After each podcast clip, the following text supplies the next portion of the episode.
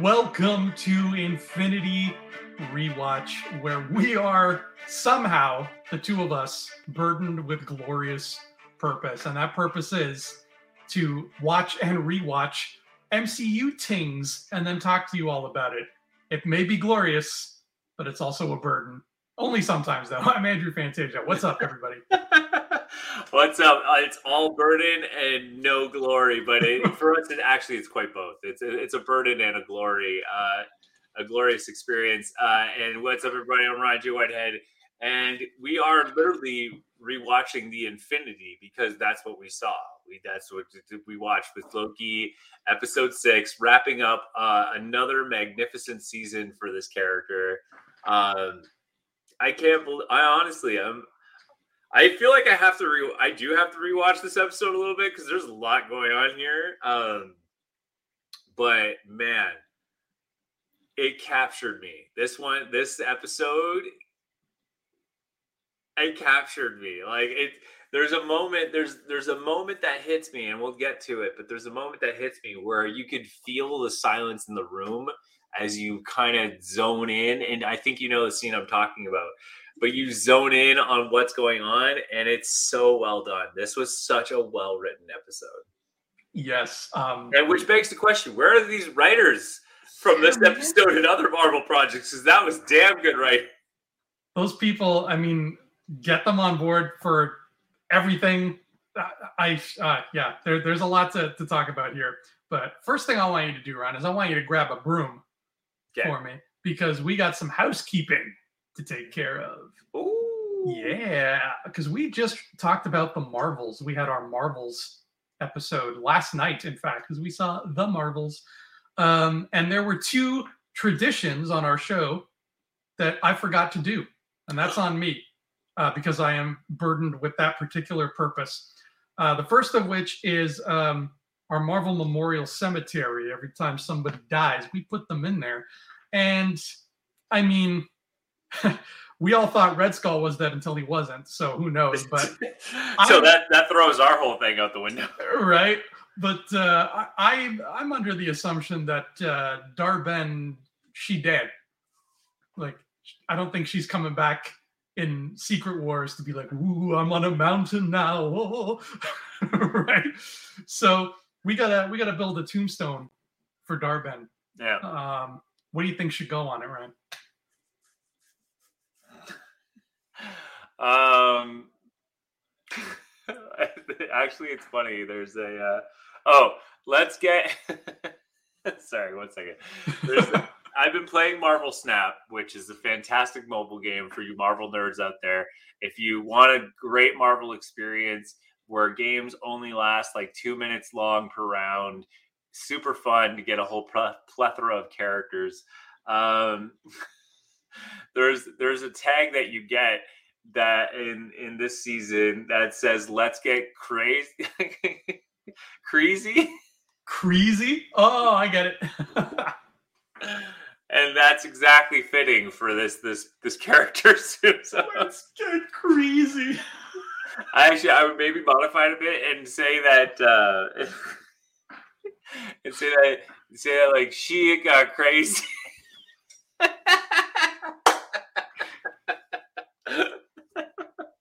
now I wish that was real in the same way of like it's Morbin time. I wish they actually got Zawe Ashton in that movie to like pick up her her ultimate weapon and be like, deathly serious. Let's get crazy.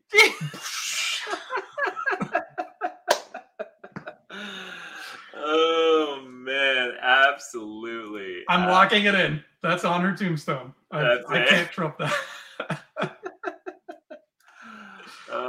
My god! Wow, that might be my favorite tombstone we've had so far. Uh, uh, that and uh, Obadiah Stane, where he's got the statue, or he can he can put his arm around you at any time. Um, then the second tradition I forgot about Ryan is a while back, about a year or so ago, we tried to guess the runtimes of all the upcoming movies. All right, and now that Marvel's is in our rearview mirror, we can look back at oh, our guesses. Sure, I got it so far off on this one. Well, my friend, we both did. we both did. We uh, I guessed two hours seven minutes. You guessed two hours five minutes, uh, which makes you the closest one because the actual runtime is one hour forty five minutes, which I don't think anybody saw coming. You couldn't predict that, honestly, because like usually the shortest movie they have still crosses the two hour mark. So Yeah, we were underselling it. We were on the right track, but like to go like again, that's like technically that's almost like 17 minutes of footage that like we just didn't like we overcounted for. So yeah. So nuts. so far in the the guessing game of runtimes, you are beating me five to three. You are a much better runtime guesser than I am. And the only one we have left is Fantastic Four. And uh, you guessed it would be two hours, 35 minutes. And I hope you're right. so I hope you win again. Because I hope I hope I get my I hope I get my Fantastic Four. I saw a video today from a very credible source uh, talking about the casting of the Fantastic Four, but I haven't I've yet to check the the cast that have been locked in for this. But Okay. I'm hoping a couple of key players are are confirmed. So I'm fingers crossed on that. What if it was kept a secret from you, but Isabella got cast as Sue Storm? How would you react? She's like, honey, I'm sorry, I'm not allowed to tell you or talk about it until they announce it. I don't know how I could react to that. um, I mean, like, I, just stunned, just jealous, stunned, and like awkward anger. would you try to like catch her up? Like, you know, when you try to like uh, surprise somebody to be like, like, what's four plus four, right? To try to catch them off guard. Would you like run into the room at random moments and be like, who's playing Doctor Doom? And just try to get her, catch her off guard and try to get her to, to slip up. No, uh, uh, you know what? Yes, I would try st- things like that, but I'd be much more cloak and dagger about it in the sense of, and that's a little Marvel pun there for for those of you paying attention. Um, but like, because sometimes she talks in her sleep. Oh, and like but she'll yell things like she doesn't say she doesn't speak any like sentences or anything she just yells things um so i'd hope in her sleep she'd be like dr doom is this and i'd be like i knew it I knew it." oh, that's hilarious. It'll happen. It'll happen too. yeah Um, and I have one final thing to share before we talk about this Loki finale. Um, this is again, this is a goof that I take full responsibility for because I should have been keeping track of this. terrible Um, but Ryan, did you know that we have now surpassed 100 episodes of Infinity Rewatch? no we haven't Yes, we have. I didn't think we had gotten that far. So I was like, I should keep track so like to know how much longer it is till we get to 100. We can do like a big thing. So I went through all our archives and I looked it up. And unfortunately, we passed it. And the bummer of it is, it wasn't even like, it's like the worst possible time to go to 100. Our 100th episode. Do you want to guess what it was? i want to say like black widow or like or or even worse no actually you know what no I, I take that back guardians of the galaxy holiday special Nope. I would have preferred those. It is Secret Invasion episode five. No. That was funny? I was looking at it like project. Like I was thinking, like I wasn't even thinking episodes. I was just like thinking like projects. ah And but that makes so much sense that we would have passed because like if you start counting the shows and how many episodes there were, ah, it was a Secret Invasion episode. That was so good. episode five of Secret Invasion. And a lot of times with the shows, we would bunch up stuff, right? Like with She-Hulk, we did episode six, seven, and eight as one podcast. So I had to really go through and, and just count the Infinity rewatch episodes one by one. Like that was the only way to get it. And I was like, oh, please don't don't let 100 have passed yet. And it did. And it was with Secret Invasion episode five of all things. Um, but thankfully, episode 50 was really cool because What that was was, episode fifty? it was one of our specials. It was the one where we opened the trading cards together. Oh, that's so heartwarming. Right? Isn't that great? Oh, That's a good consolation prize. I think. That's a great consolation prize. I cherish those cards. I have them all in my fancy binder. so proud of them. I'm actually tempted to find a frame that can mount a sheet of like nine, so I can like Oh. switch them out and do like you know sheets at a time. But like, just haven't crossed that bridge yet. But that's so nice. That would be cool. Yeah, and hang that up and make a bunch of posters. Yeah. But yeah, as of right now, this episode that you are all listening to and or watching right now is episode 106 of Infinity Rewatch. Ooh, and it lands on a sixth episode. Yes, it does. We planned it all along, right, Ryan? From day one, we were like, look, we just want to make sure when we got to the sixth season of Loki, uh, you know, sixth episode of Loki season two, we, we gotta be just 106. It's gotta work. That's we don't even really like Marvel. We just wanted to get that mathematically sound. Honestly, and you know what excites me though is like, you know what excites me is like I am I like there are things I still want to do, uh, like that we haven't done yet. Um, couple of ideas that I want to do.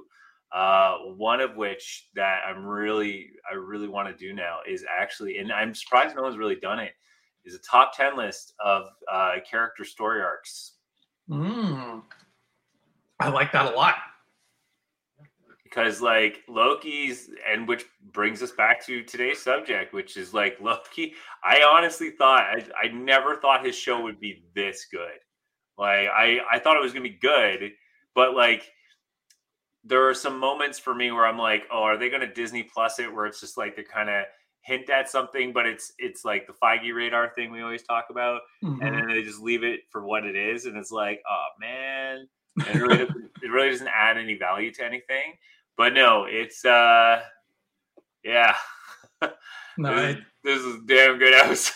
it did its job well. And uh, no, I love that idea about story arcs. Um, we're definitely uh, the one good thing about how because next year is going to be very light on the Marvel side, right? MCU is not going to have a huge presence next year, but that means Infinity Rewatch is going to pick up that slack. So expect a lot of specials and things like that throughout 2024, uh, especially because Rob McDonald is in the chat listening and watching Oh, right now. Rob McDonald. Hello, Rob. Uh, Rob says it's a great finale, uh, but unfortunately, he didn't like the Marvels that left a sour taste in his mouth.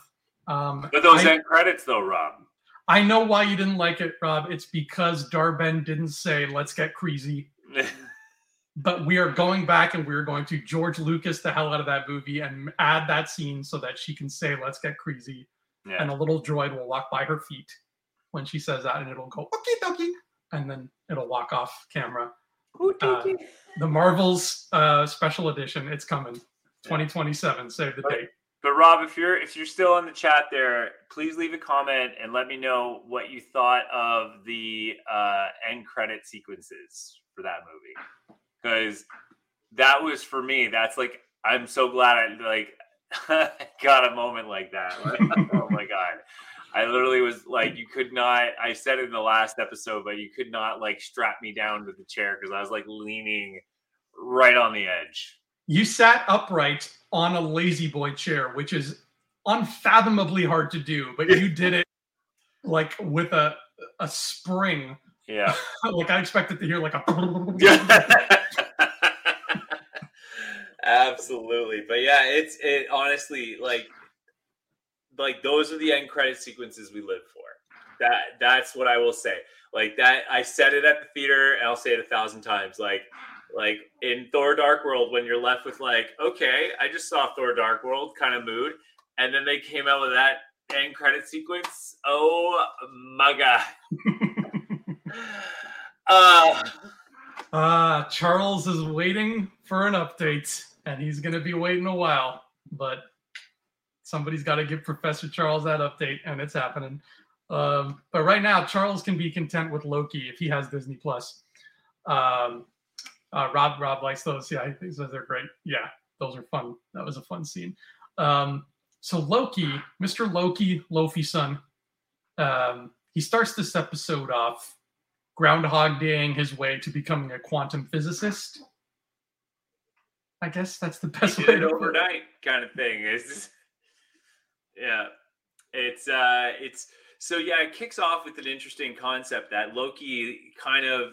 You have to remember that in the first season they really lay the groundwork, and not only that, they really give you an understanding of the world that Loki's in, and Loki's in a world where time doesn't work normally, and he's able to do time slipping, and so once he's figured it out, he's uh, he's really jumping around to. Uh, Ooh, bless you. excuse me. So you didn't sneeze. uh, You actually time slipped. That's what happened there. To Yeah. people who are not watching the video, Ryan time slipped. He came back wearing a pilgrim hat, uh, but otherwise he's continuing as if nothing is out of the ordinary. I just saw the Fantastic Four movie. I came back. On Thanksgiving, hence the hat. Absolutely. Um, but anyway, so Loki's able to time slip. Now, this brings a really interesting narrative for the show. So, um, we are left with the shock that, like, what happened to Kang, you know, or Victor Timely in this case, but like, at the same time, like, like the world is crumbling, and like, how do you recover? From that kind of narrative, that the world is coming to an end, essentially, and that's where this this episode takes off. And i could not be happier. I love the effects of what they did with the show. I think they did some really cool things. I like the spaghetti stringing effect of like the world disintegrating but loki now realizes he can time slip and he can get the answers he needs to figure everything out and i i loved i actually thought that you know some of the humor in some of the, the mcu stuff you know say what you will about these movies but their humor is on point. Like they are funny. Oh my god! Wherever their comedic writers are, they need to keep them for future projects because they are kill- they are killing it right now. I Just mean, pay them uh, fairly, Bob. Give them their fair due. If they yeah, I mean, you got you got Rob talking about Kamala's Nick Fury moment, uh, but like, but like, there's a lot of really good humor in this stuff lately, and I love I love Loki. Yeah, just like trying to rush to Mm. Hey, let's go, let's go. I think we get like Isabella was joking, but I like it's it's that moment we all share when we're trying to like maybe get some like extended family members moving, like getting them to the next place, and you're just like, okay, this is what you need to do. Let's go. yeah, and because we know uh, th- there's this great sort of twist on the Groundhog Day formula, where in Groundhog Day you really see, uh, I think his name is Frank in the movie. I think he you really see him go through the paces. Yeah. Bill Murray's character, like you see him going through all of all the hard work. Um, whereas with Loki, all we get is that little tag saying like a century has gone by. Uh, so we don't see the trial and error, but we know it has happened. So Tom Hiddleston gets to play that like I've done this a million times. I'm running out of patience. Put your head in there. Oh, look at that. It's not radioactive. Like, and to us, it's just it's somehow funnier because we don't we haven't been through the ringer he has, but we know what a ringer it has been just from that little tag. Uh, that was that was something else. And, and a howdy ho to Alex Lemons, who just popped up in the chat. Hello, Alex. Oh, Alex has some obscure French folklore. Um, oh, okay. It's uh, it's very obscure and it's very uh, very blue. Uh, apparently, it involves a glass of milk, cat whiskers, a pillow, a goblin, and your genitalia. So I'm gonna I'm gonna let the folks who are in the chat uh, read that and try it out um, because anything with goblins is a okay with me. But welcome, Alex. Thanks for the folklore. I love it. Yeah, uh, that that's something I had never heard of that before, but here we are.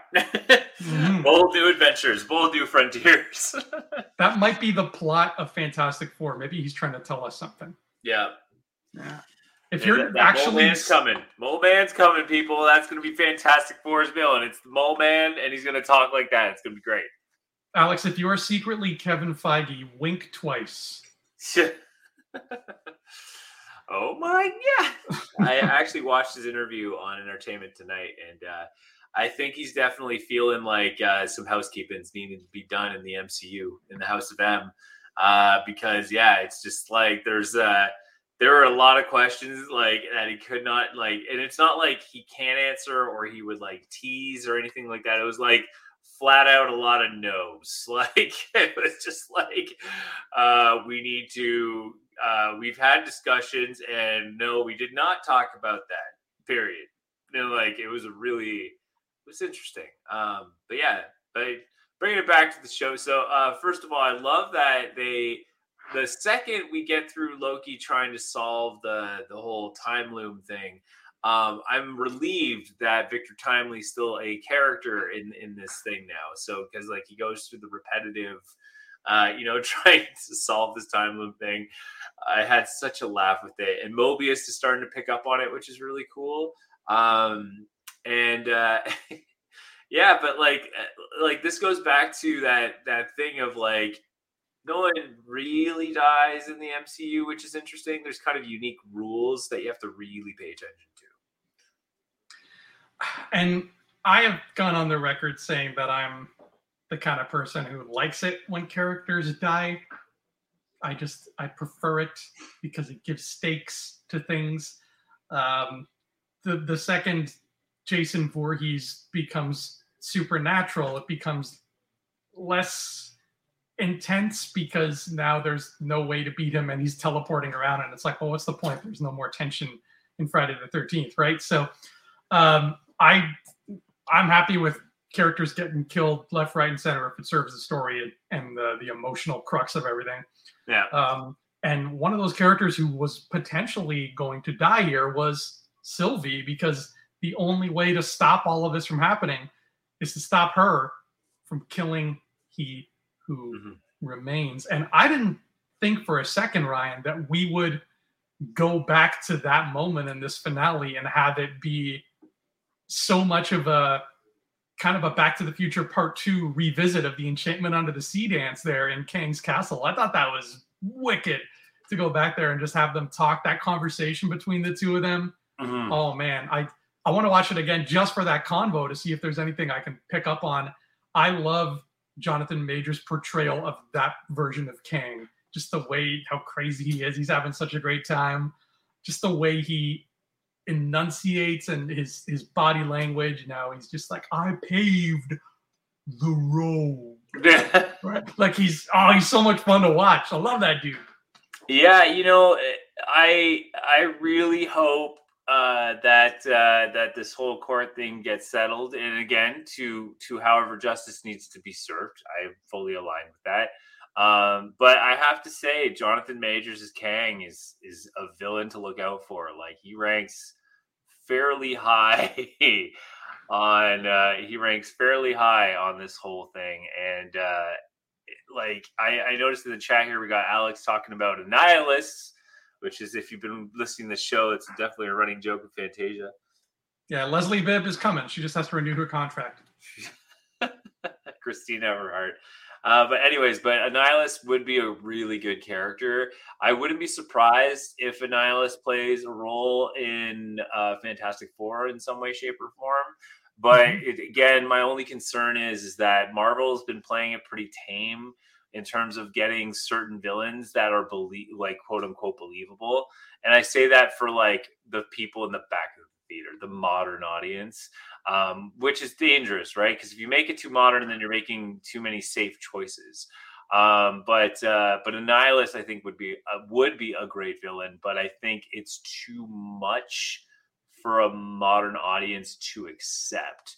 That's why, for example, in in um, Captain America: Brave New World that they're gonna do they're gonna do the leader like because like again um there's just certain things there's certain villains and stuff they just won't do just won't do it and it's a shame because they could do a lot of really cool things but it's just uh it's a shame that we're not gonna see that so plus you also got to think too is just like how they're gonna do it um uh but yeah so this this Kang though, oh my god, like he who remains is so much fun. This is the scene I'm talking about, the conversation. Now I love this because this unique way of storytelling is really cool. Um, the, uh, the unique thing about this storytelling is is that like you said, they've intertwined the first season. And it's not your typical Groundhog Day where everything's repeating. He's learned like it's it's a lot of he's learning and he's manipulating the events. So he's not stuck in a cycle. He's just literally jumping back to certain points, and it it, it goes back to the references and and you know this is where I think continuity plays a hero in this kind of show, uh, which is something rare you don't see too often, which is the jumping to conversations um, that happen, but they actually use like literally the moments leading up to it into a new timeline, if you will, which is really kind of fascinating. Uh, yeah. Uh, but yeah, that conversation though, and yeah, I love Jonathan Majors acting, man. Like Kang as a villain, like all the all the dialogue scenes he has, he steals the show every single time. Every single time. Yeah. And it was a fun little thing seeing He Who Remains make fun of Victor Timely and like mock his stutter, um, which is interesting just character wise because it really it tells you a lot because they're either they are not the same person, in which case it tells you how much the Kangs all dislike and disrespect each other. Yeah right? Because even Immortus, as soon as Ant Man's Kang died, Immortus is like, boom, he dead. Let's party. Ding dong, the witch is dead, right? uh, and over here, it's like he's he's making fun of Timely for his for his stutter, which is something you know. It's you should not make fun of a person who stutters. It's just a mean thing to do. So it's like you can tell how bad they are uh, with each other. Uh, but on the other side of the coin, if they are in fact the same person, yeah, it's it's even darker. It's almost like a uh, Darth Vader talking about how Anakin Skywalker is dead, kind of thing. It's like he who remains saying, like, "Oh, you mean the way I used to be back then? That stupid guy who stuttered and who was weak and blah blah blah.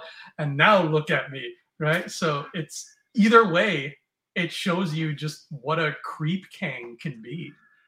Absolutely, but like where I find he is at his most evil, and uh, sorry, I am seeing the this the, this chat is super active tonight, which I'm, I really applaud here. Um, I, I noticed Alex was saying that like you know you're excited for the Spider-Man College trilogy kind of thing, uh, and Deadpool three. I would say ones you should be getting excited for is definitely the Fantastic Four. I would be very ready for that because it's a that's definitely one that Feige's very close with, and and and again, we need like a big reboot for Fantastic Four. I think I think everyone's going to be very surprised by that movie, hundred percent. Um, also, the you're just saying one, that because your wife is in it. Bias. Yeah. Um, also, I would say the other sleepers that you need to be ready for is Thunderbolts is definitely one of them, and Captain America: Brave New World is going to blow people's minds. Those mm-hmm. because if they do what I think they're going to do, then you're in for quite a ride, um, mm-hmm. which is going to be amazing.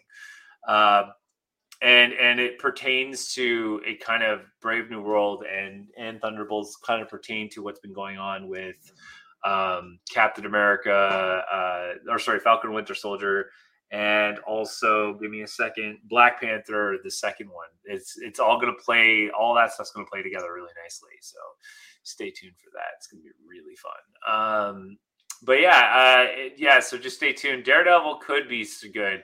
I know Daredevil's been kind of going through the the, the, the dirt a little bit, but stay tuned for that one because that one, what they're, but it, by the sounds of what's been going on, I think it's going to turn it around.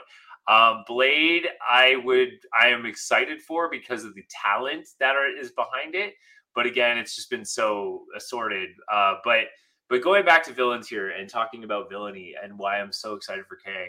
I mean, I'm looking forward to a Doctor Doom as well because like they they could do a really sick Doctor Doom. Mm-hmm. Um, but Kang, what I think is scary about this villain is he has all the answers. And what's what's also scary about it, and and I love this, is that Loki was going through the cycle of trying to stop Sylvie, and like I love the struggle. He's he's trying he's trying it's it's a lot like life in in a sense of like when we're trying to find an answer for something we literally keep running into the same wall. And then we re- then we take a step back and look at it from a different angle. Like in the simpsons when marge like tries to jump over the wall but there's always a door right? But like, but what is so evil about kang is he tells loki he's like yeah you know he's like Loki's like, are, you gonna like stop this anytime soon? And he does, and he's like, you know, this kind of moment of things. Things. He's like, okay, so you're finally getting it, all right. And then Loki's like, oh, I need to do this or I need to do that, and he's like, well, if that's how you feel, you could go back and do the circle a few more times, and then I'll be here waiting for you. And this is what makes Kang the most scary villain of all of them is he doesn't think of time as a linear thing. Right. And that's scary. He doesn't think of time as a linear line of measurement. He looks at time as everything happening instantly. And he knew, and this is the genius that it, it's all in the simplicity of his name, which is he who remains, which is so brilliant, bringing the audience to that moment of like of of just that everything happens instantly and you cannot stop him. And he knew that this was all going to happen. And then the best part is is he literally built a situation where I, or at least you know for this episode's sake is like he built a situation that he knew he predicted was going to happen. That is villainy. The fact that he expected every move and he had everything down to the letter now, he said a word that intrigued and terrified me, Ryan. Kang said the word reincarnation, um, which is something we didn't have any context on in season one when he got stabbed. So now that presents a whole new light to this.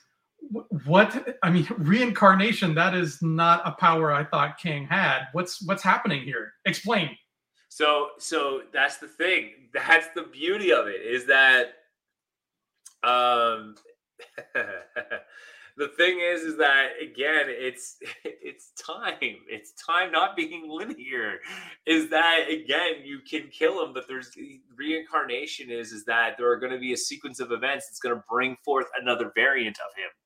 So you can't kill him because he just comes back as another variant right? So uh, again, the, but it's the reincarnation is is that he will come back. He will. You can't stop it. Like you cannot stop it. And that's that's yeah, that's a tough grass there. Oh my god. And but, I like when the best I can explain it is that Kang Kang does have essentially Kang variants. Eventually, you get the same person, right? Like eventually, right. you get that same person. And I like when we get to a point with a villain where you know you're sitting there and you're like god how are they going to stop this? Right? How how can the good guys win? Um and i mean this is this is not relevant to loki because this is a problem for another dynasty but um if time travel was the answer to beating thanos what's going to be the answer to beating mr time travel man? Is it collecting infinity stones? How do you beat somebody like that uh well, the only way to beat him is to technically exile him. That's the only way to do it. Send him to the quantum realm again. Hmm. That's the problem, and that's what he that's what he proposed to Loki. He's Loki's like, I need to stop you. He's like, you can't. He's and it and at the same time, he's like, I'm gonna I'm gonna beat you all. Like I'm gonna I'm gonna get I'm gonna get you all. And he's like, you can't. There's an infinite, there's an infinite amount of him. So really, Kang Dynasty is probably going to play on the West Coast Avengers story, where where it's going to be a war of all the different Kangs versus. Now, in this in the comic I'm referring to, it's it's all Moon Knights, but I think in this particular case, it's going to be either variants of it could be variants of Loki, but it could also be variants of different heroes and stuff that he's going to pull but I, I don't know how it's going to play out. But I know it's going to be obviously it's going to be that war that they keep talking about throughout Loki, uh, throughout the Loki seasons, which is the Kang War. There, there's going to be a Kang War, and then that Kang War, uh, they even referenced it in. They even referenced referenced it in this show. Uh, they referenced the Secret War. It's gonna. These events are going to lead to the Secret War. So that big war that he keeps talking about, where he says it destroys everything, that's the Secret War. That's the Secret War. Okay, good to know. All right, um, this this Kang stuff is so complicated that I feel like we need we need to have those two Avengers films in our rearview mirror before we can really grasp everything that's that Kang is all about. Yeah. Um, but this is but this is also something I like, and I kind of agree with what Alex is saying in the chat right now, which is like we need supervillains to stick here. This can't be a one and done, you know, henchman like villain that we saw in like, for example, the Marvels. You need someone you need you need to have evil that can't just simply be defeated. They, they need to be able to you need to have this kind of thing where you beat them this time, but you know, next time, you know, mm-hmm. next time you like it's like a Saturday morning cartoon. Yeah, uh, and I think Rob, uh, Rob, I think you're right. I think He Who Remains is the only variant who has that edge of being aware of time as a nonlinear thing. Um, yeah, because that that explains a lot, and it it keeps Kang from being too overpowered too fast, which is kind of nice. Mm-hmm. Well, I'm curious because also, again, um, we haven't got to it yet, but there's something with Ravonna that happens in the show that makes me think that we haven't seen the last of the Conqueror. I don't. I think He Who Remains is still there, but I think the Conqueror is not done either. I'm really looking forward to the way that Infinity War was essentially Thanos' movie. I'm really looking forward to Kang Dynasty being Kang's movie because there's so much to this dude and all the various incarnations of him that you need a movie to focus on it. Like that that Quantumania scene, man, where you see Immortus and Rama-Tut and the Scarlet Centurion and all those other guys, is like that just that's gonna live rent free in my brain for the rest of my life, and I can be like, wow, I want to know what they're gonna do. What are they, how are they gonna? They're all. It's gonna be that Kang War. I'm telling you, the Kang War. It's gonna lead to a supernatural event that's going to kickstart the Secret Wars. I love it. I love it. I can't wait for that. I want to see that arena again. I want to see them all plotting and scheming. I want to see a million kings doing a million things. And I hope that's what that movie is about. Uh, but as far as Loki is concerned, he found a way to maybe not have his cake and eat it too, but to, he found a, a plan C. He found a third option that I don't even think Kang foresaw. So thinking outside the box like that is going to help when it comes to beating this guy. Well, I think Kang foresaw it, but he didn't see far enough in the sense of like that he knew that was an option. He full out knew that was an option, which is like if you destroy the timeline, you know, you're running the risk of a, you know, thus he he that's where I, I think he was really referring to the, the secret wars there is like you're running the risk of like is you know all these variants and everything and the in these worlds colliding and and you know causing a, a crazy uh, sequence of events. Um i this is why i need to watch it uh watch it again. Um but uh there's there is a lot there's a lot of conversation there that that makes you need to nitpick it a little bit.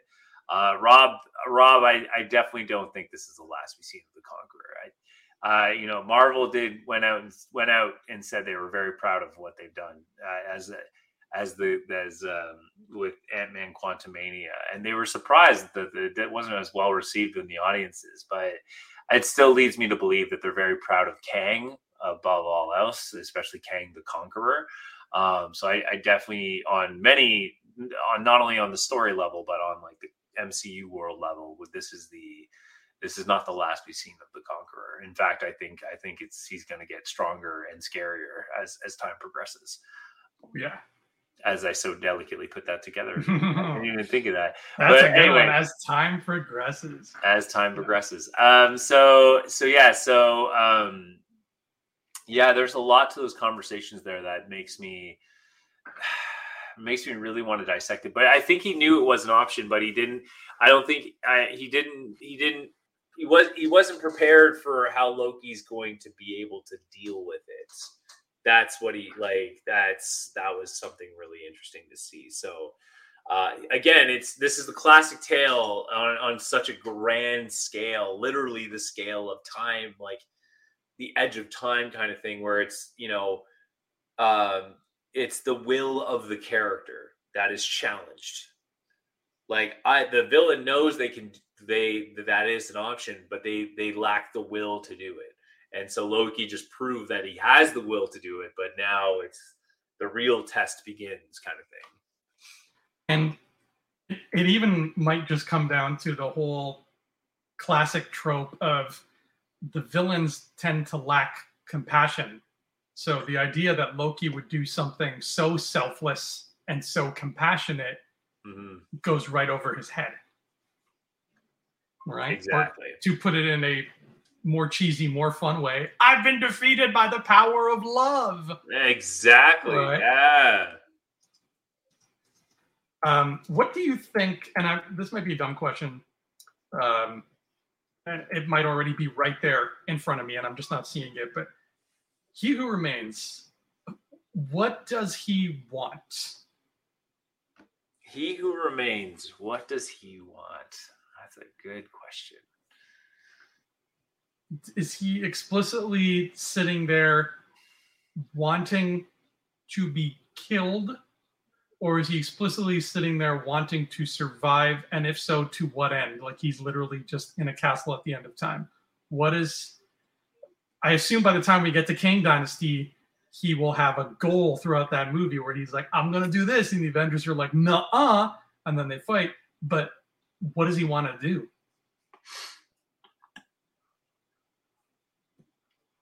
it's a good question I don't know. I have to really think on that one. That's a really good question.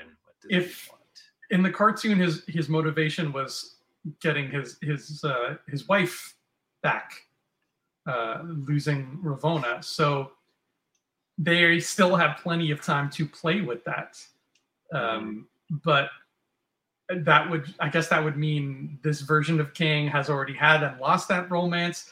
Uh, but we just have to see it, and we're just seeing it out of order. Um, so hopefully we see that who knows maybe that's how the next avengers movie opens but again that's that's far from where we are right now where we are right now is loki making a big ass sacrifice a beautiful one at that yeah no it is a beautiful one at that. I mean that scene all together of him and and of course we get to see Yggdrasil, which was nice. Yes! Uh, a nice reference there. And uh, and he did it. And you know, it's funny because the Loki we have from from Earth six one six, if you want to get uh, critical, he talked it when when in Thor in the first movie he go he looks at Odin and he's like I did this for you for all of you and and Odin responds with no you did it for yourself mm-hmm. and then you know he lets go and falls into the the big pit there the big space. Um, but uh, this time around, he actually did do for all, and and it, it actually, which is interesting because he takes the throne, and then there's the symbol of for all time, always, right? So it's, an, ah. it's it's a total selfless act, right? So um, you know, which is in, really interesting. And what's what's also interesting too is that this Loki variant um, definitely has a you know that dark green that really that world that he builds really looks kind of sinister if you think about it like it's kind of very dark um, but he he has to live in his fear of being alone but at the same time there's kind of an interesting trade-off here because he essentially is the god of mischief running now all the timelines of giving all the timelines free will. So that's pure chaos like if you think about it right? So that's really fascinating actually. But there's there's it's kind of like an odd beauty to it. Um but there's a scene where uh ravonna wakes up and she's like her foot is on that pad where it says for all um and um what's interesting about it too is that there's this kind of purple effect that you see that she sees so i don't know if that's kang the conqueror or uh, or is that if that's he who remains? But I'm curious if it if it is uh, Kang the Conqueror because he he essentially got pruned in a very rough way if you think about it. So I don't know. I don't know. I don't know. Well, I assumed when where Renslayer is concerned, um, she she woke up in that place from last yeah, season. time. Yeah. Yeah. And so I assumed that was Alioth that she saw because it made that big roaring sound. That was the big purple Alioth monster that lives in the sky. And the way they framed it made it look like it was going to eat her. I don't know. The, the whole, the Renslayer of it all is weird because Mhm. Her and Miss Minutes were, I mean, debatably, they were the villains of this season. And neither of them really got closure. Yeah. Uh, she she got pruned, but that didn't change. And now she's she's in that place, and it's like, oh, okay, she's gonna get eaten by this thing, I guess. And as, as far as Miss Minutes goes, all we saw was that they made a new one at the end. Uh, Casey's programming a new Miss Minutes who will not murder everybody, but nothing is said of what happened to the old one. Um, Mhm. so the way the the fill-ins were handled was was really bizarre because it's like, oh, where did they go? What like Miss Minutes still is up to something. Um, are we ever going to get to see what that something is? But uh, apart from that, the Loki of it all is what I love, and I think what a lot of people love about this finale. Because man, what a way to wrap up a character's story. I can't think of a, a an MCU moment since Endgame. No, scratch that. WandaVision. WandaVision is the last time in the MCU that we have had an emotional giant moment with a character that took its time and let the moment breathe and be silent when it needed to be and be bombastic when it had to be. Uh, literally, Wanda was the last time I remember that happening in any MCU project. And I'm glad that Loki got that treatment because he deserves it as a character. But man, seeing him grab those cords of time and ascending into a godhood mode to the point where even visually it looks like the old paintings of yore, where there's a god sitting in a galaxy holding all of time in the middle of Yggdrasil, the, the world tree, and it's you know he's he's got all time there, and he's keeping it there and sacrificing himself, not in a dying way, but in a I gotta stay here like Atlas holding up the world kind of way. But it means my friends are going to be okay, and that's what you know gives me the courage to do this. And even though he is alone, Ryan, the the cool thing is he does seem to hear Mobius when Mobius says, I'm going to stand here and let time pass. He seems to hear that. His Mobius's voice carries into the cosmos and he hears it. And damn, if that isn't a beautiful Mm. send off for a character that we've been following since phase one. Well, the other thing too is that what I liked about Mobius, and and one of the big scenes I loved about um, I loved about this season two experience is is that the the conversation Loki has with with Mobius before he makes his big grand gesture there, which was like he talks to Mobius about you know uh, who decides like who decides to prune not prune you know and and talks about the burden uh, the burden of glorious purpose, right? And he's like, "There's there's more burden than there is glory, and like you'll be lucky." And I love that he kind of ends with like, "Well, how do you live with it?" And he's like, "Scar tissue." Like, Yeah, that was a great choose, line. Choose too. your burden, and that's such a bold line, and that's like, it's just again just beautifully written scene. this the dialogue was firing on a lot of hot cylinders this Mhm. episode. And I want to give a special mention to Natalie Holt, who composed the music. Because that music, when when Loki is walking down the catwalk there, man, Marvel music has not been that powerful in a long time. Yeah, Uh, and I'm never going to watch that scene and not turn it all the way up because that is just that's goosebumps inducing moment right there. That is a marvel moment. That's a splash page right uh god i love it so much Mhm. Uh, speaking of loving it so much, and uh, we got our comment here from Rob saying, "As for what he who remains wants, I think it's clear he wants uh, what he wants is ever changing because others are messing with time and messing with the multiverse. He is gaining more information and adjusting his plan. I like Mm. that. I like it, but I'm gonna I'm gonna tweak it just a tad. I think what he wants is a challenge. Oh he's like the predator Uh, well, exactly. If if everything's preordained for him and everything's scripted, that he knows exactly what you're going to do and what's going to happen, then the obvious thing a person like that would want is something unpredictable. And who better the who better to be the antithesis of that is is Loki, a god of mischief, right? right. And and pushing someone's will to see what they're going to do is is really fascinating. So I, I, agree with you. There, there is merit to what you're saying. I, I would tweak it just a bit, but I, I do agree with that. Um, and and yeah, I, I, noticed the funny comment about the loafers that he was wearing. Um, but hey, man, gotta look good while you're doing it. Yeah, man, those are those are some tight, uh, like metro looking slippers. Those are I like those. They look comfy, but they look like they get the job done. Yeah, so so but i my my biggest questions are that i have right now as a, as a marvel fan is what does this mean? What is where is this going? What does this mean? Now obviously we know this is going to secret wars. It's pretty straightforward but what does this mean for the the the short term projects? Like what if?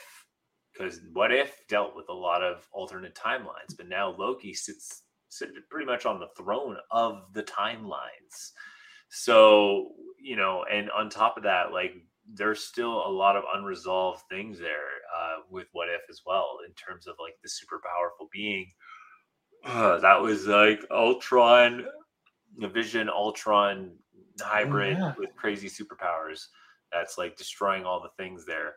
Um and uh, doctor strange multiverse of madness like how is that going to play a role in in tying in that? I'm actually very excited for the third doctor strange movie because we got clea uh, that was a great end credit sequence, oh, which yeah. was really impressive as well.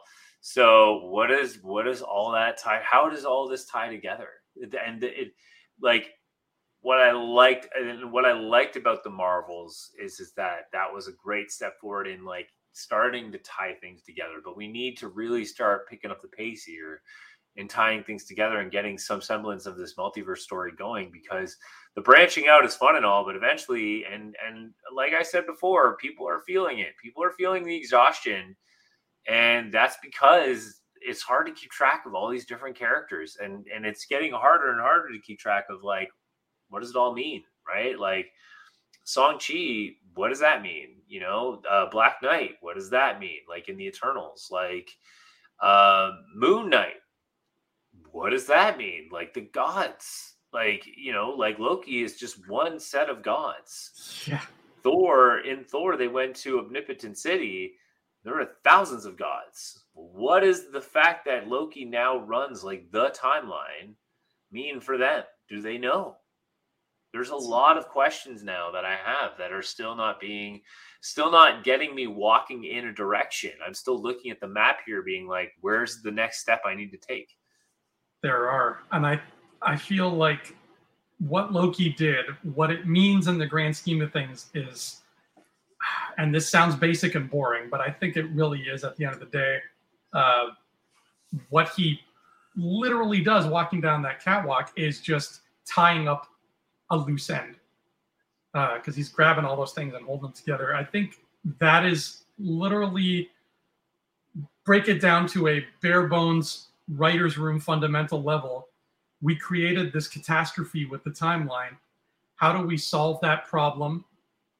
Keep the universe from exploding, and I'll like make it more plausible that characters like Deadpool and Captain Marvel, whatever, can hop between the multiverse. We'll just have Loki yeah. become a god again and just hold them all together.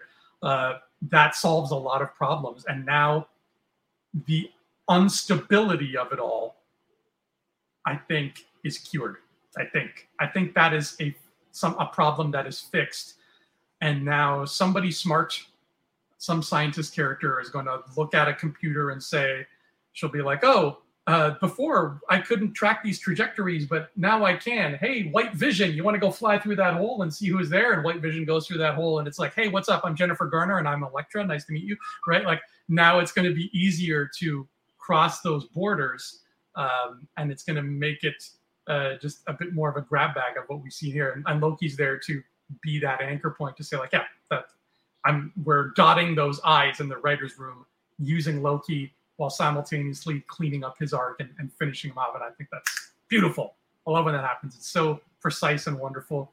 Um, Rob had uh, Rob had a comment here that I liked where he says he wanted to see this version of Loki uh, have a meet with the MCU Thor because they're so Loki's so different now. And I thought we were going to get that, Rob, in this episode because he kept going back, slipping further and further. I thought we were going to get a point at the very end where he goes back to like the last time he saw his brother, um, like before Thanos shows up and breaks their ship, and just be like, But that wasn't his Loki. "You're right, that wasn't his Loki, so he can't." So maybe some other time on his point where he could see his brother The the the time where he would have seen his brother was was the first Avengers movie. Yeah. That was the last time he saw his brother.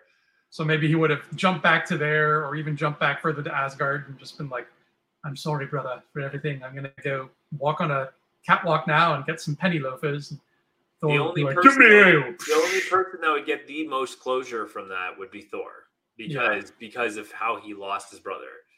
And this one, this one has more. This Loki has more growth, but it's not his Loki. So so there's there will be closure for Thor in the sense of like moving on kind of thing, right? Like like Love and Thunder was was pretty much that story of like you just need to move on. You know Yeah. what I mean? Like just keep living for the sake of living at this point. Um because because you know he's lost it like this Thor has essentially lost everything. Like, you know, Thor Thor has lost his dad, like he lost Odin, he lost Loki, he lost his mom, he lost Loki again. Um, he lost Asgard. He lost uh, like the Asgardians now live on New Asgard. Um, and yeah, like this guy, he's he's essentially lost Jane. Uh, Mhm. So at this Totally. point, like this Thor has lost literally everybody. So it's again the only closure he'll get is like you know that message of like just move on, just be your you know yeah exactly Rob. You lost Jane Foster. So this Thor needs to just move on with his life, and and that's why he has that kid now. He has the he has the kid.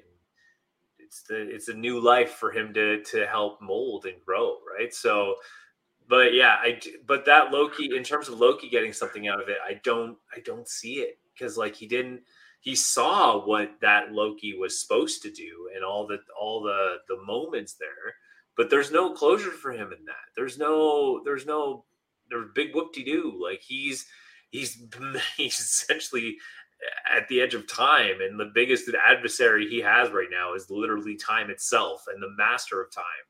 Um, which is which is pretty good. He lost Sif's arm, yeah, exactly. Yeah. Um, so, but but that's it, right? So, and and the, you're right. There's there's still some conversation there where he remains says, uh, and and I agree with you that yes, he could be adjusting his plans, and um, and you know Loki caught him off guard when he said, uh, you know, uh, he said, "What makes it? which makes you think this is our first time we had this conversation?"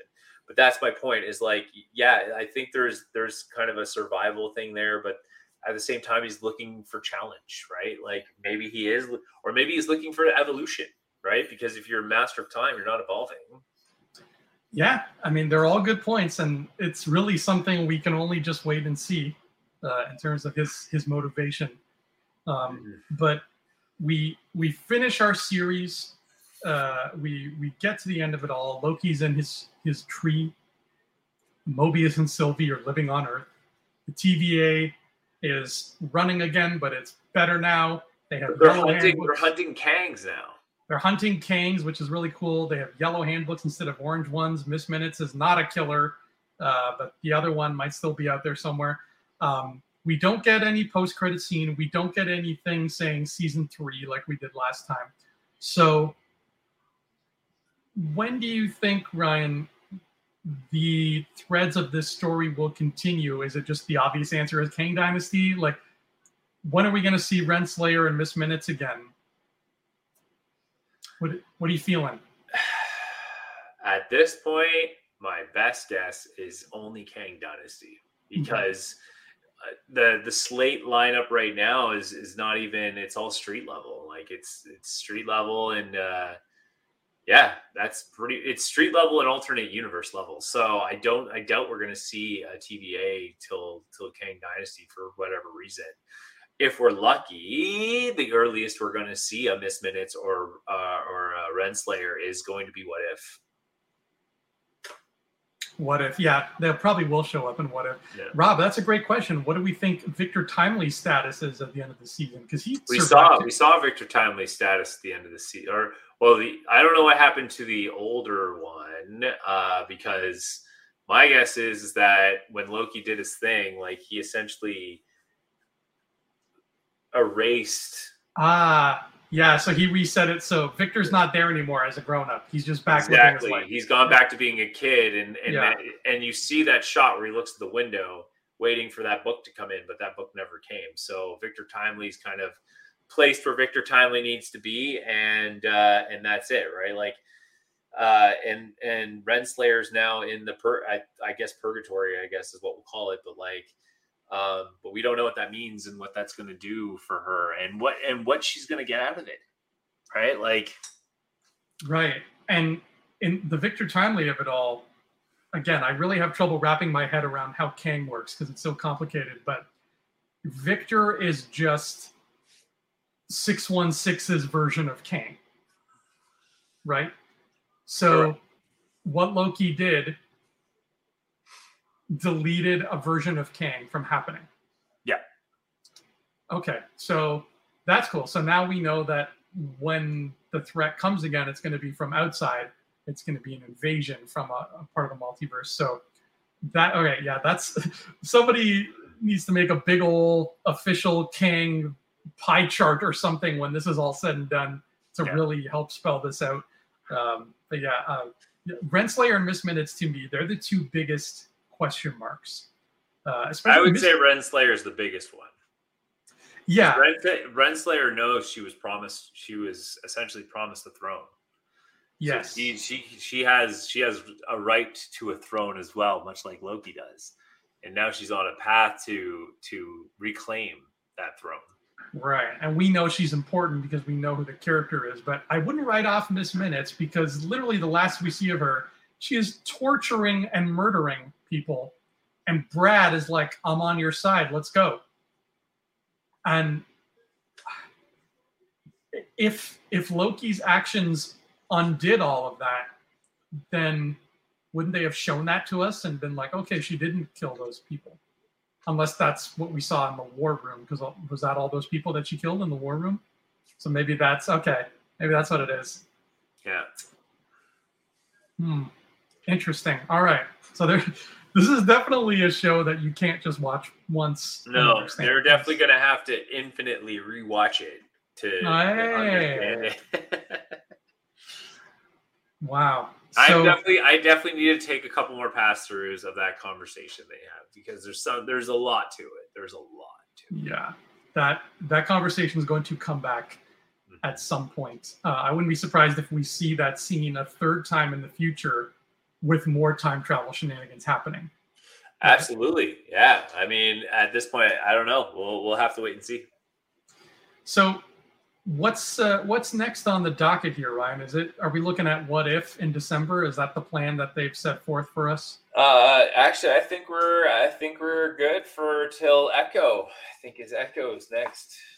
Good. I don't know if what if is uh um I heard conflicting things. I heard it was holiday, and then I heard it wasn't holiday. I don't oh, know. yeah that's right. What if is slated for December twenty fifth currently. Oh, If my Okay. list is if my list is still up to date and accurate, which I'm pretty sure this list is as up to date as it gets. Um, and then Echoes next, and then the next MCU film after that. That's I mean, it's been pushed back forever, and the other one's been pushed back forever. But technically, the order should still be Deadpool three is the next big film. yeah. And So- Echo's going to be interesting because of how it's dropping all at once. So we're going to have to figure out the most ideal way to cover that here on Yeah. the show. Um, maybe we split it up into a few chunks. I don't know how many episodes it's going to be, but maybe if it's like, if it's Mhm. eight, we can do like two and two and two and two or something. Yeah, But uh, we'll, I guess we'll cross, we'll shout that echo when we get to it. Um, but that is Loki, everybody. We got to the end of Loki. Do you think we're going to have a season three, Ryan? Never tell me the odds. Uh, I'm gonna say sort of. I think it's gonna be a movie next. Ooh, I like that. Anything that takes it off the small screen onto the big screen, I'm all for it. Yeah. Yeah, I will. I'll say the odds are twenty percent that we get a season three. Twenty percent. Yeah, it's it seems pretty low. Um, but I definitely think that if they're gonna do one more, it's gonna be a movie, and and Loki's gonna be a driving force of it. Yeah, and I, I'm all there for it. Yeah. Um, yeah, it's, uh, it's that World Tree image, man. That is a Marvel moment. That is, I want a painting of that. Uh, do you have any last? Oh no, I you you do have a last thing to say about Loki because we got to rate this season. Um, Oh, yeah. So let's look back here. How many Infinity Stones are we looking at here? So in season one, you gave it an Infinity Gauntlet, and I gave it six stones. yeah. What are we feeling for season two? I I think I know what I'm feeling. I'm I'm actually I've, I've been a little more uh, conservative with my with my giving out of the gauntlets, uh, and and I think this time around it still sticks for me, and I, I'm gonna give it a six. I'm not gonna give it a gauntlet, but I'm gonna give it six. You're going to give it a six. Mhm. What would have pushed it to a gauntlet for you? And don't say Reed Richards. um, that's the thing. I I need something. There's something more I need for it to for it for me to like give it the gauntlet, and I I mm-hmm. feel like it's there's still there's too much ambiguity around Kang, and I think that's why I didn't give it a gauntlet. Is like what like what is next for Kang? Because like Kang technically is losing a lot. You know what I mean? Like, and I'm trying to understand. I'm trying to understand is like, how is this guy gonna bounce back? And this this this season definitely brought that that question. Is like, okay, I can see how he can bounce back, but but again, he he like technically he's still lost. So you know how like where where is it going from here?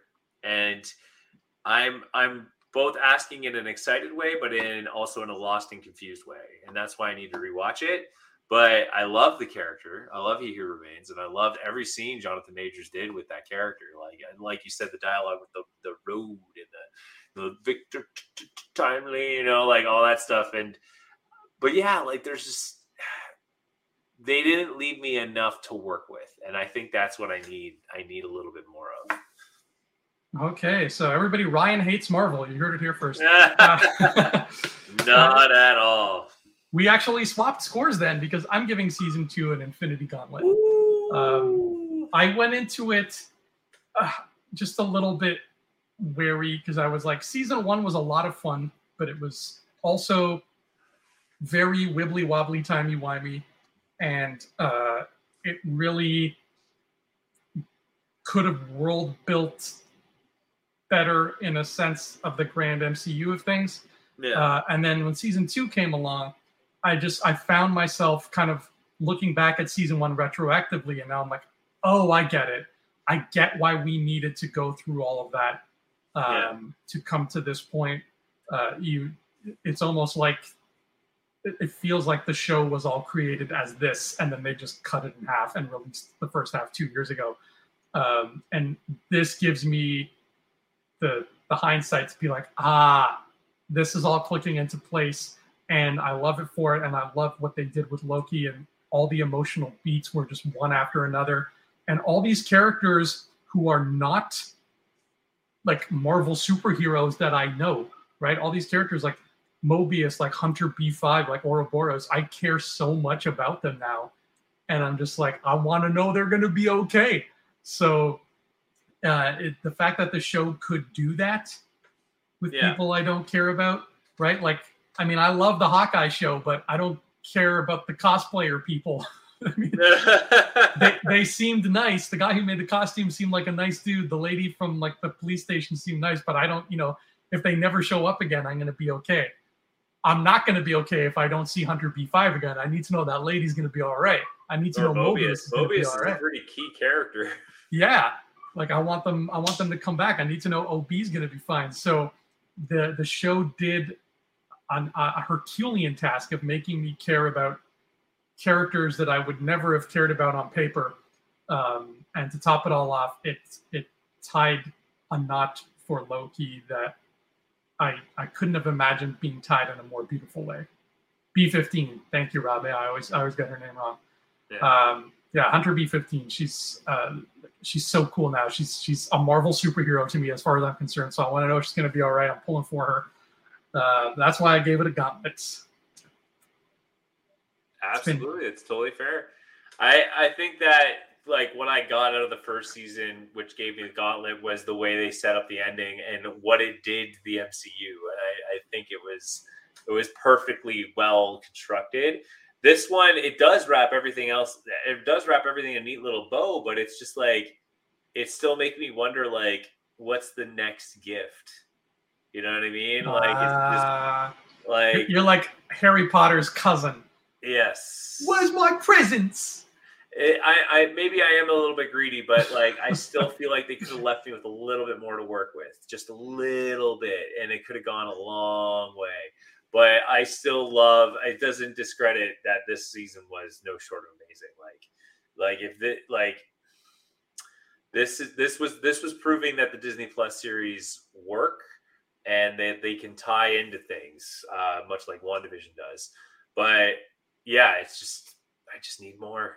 Just need more. What if before Deadpool 3 they announce a Zaniac movie? I would love to see it. I, w- I would start to question things like, oh, cool, is Wonder Man going to be in it? Or like, Hey, now you're talking. right? You never know. Well, Ryan, where can the people find you when you are not being Wonder Man secretly? uh, well, you can find me reading comics in the wonderful world of Marvel. No, uh, just kidding. Um, but uh, you could find me over on Instagram at Ryan J Whitehead. Just leave me some comments there if you want. Uh, you can also find me on this channel that we're streaming on. And uh, and then also you can uh, like and subscribe my work on youtube.com forward slash expert zone because that's where I make my monies. So uh, please support. And you can also find me on Twitter and Instagram at Andrew Fantasia. Uh, but most primarily, you can find me on Amazon, where my fantasy Ooh. novels, Seekers of the Stones, are well, Seekers of the Stones is the first one. The series is called We Were Wizards. There's the, the, the main title at the bottom. It has wizards in it. It has all kinds of fun stuff. It's like Lord of the Rings on crack. Um, but there, there's uh, this is my life's work in here. Uh, and if you love Marvel, I mean, you're, this is not going to disappoint you. And there's already another one, right? Did you know that We Were Wizards is going to be 20 books when it's done? What? That's Call amazing. Feige. Somebody's planning ahead. Um, yeah, but uh, this is these are my pride and joy. And you can find We Were Wizards on Amazon right now. You can get these hardcovers if you like because they're sexy and cool and they make this sound when you clink them together. You can also get paperbacks. Uh, and if you really want to live your life in a strange way, you can get the uh, the ebook, the digital book, because that exists as well. For people who like to read things on screens. Um, but yeah, check out We Were Wizards. It does not have Loki in it, but it may or may not have time travel in it. Ooh. And that's all I'll say about that. Till Uh, the next time. Mhm, you better watch out. Ah! Now I'm going to check TikTok. Oh. we just lost all our subscribers. um, for sure. Worth it, though. Worth it. Stick with us, people. Yeah, We're almost there. that's it. So we will see everybody and hear from everybody um, soon. Uh, we'll we'll do some kind of holiday special because that's been a tradition. Uh, Yes. We might not do ranking Marvel this year. I, I don't think we're going to do it. It's been it's a, a little late to do it, and I think because next year's going to be light, we'll just get next year's stuff under the umbrella and then do ranking Marvel next year. We'll come back with that and have a giant ranking Marvel Uh, it'll be our third one, but we will do some kind of holiday special uh, and lots of specials to look forward to in the new year, as well as Echo and other juicy things. But until all of that comes out, we bid you adieu. We bid Loki adieu, and we hope everybody has a marvelous day.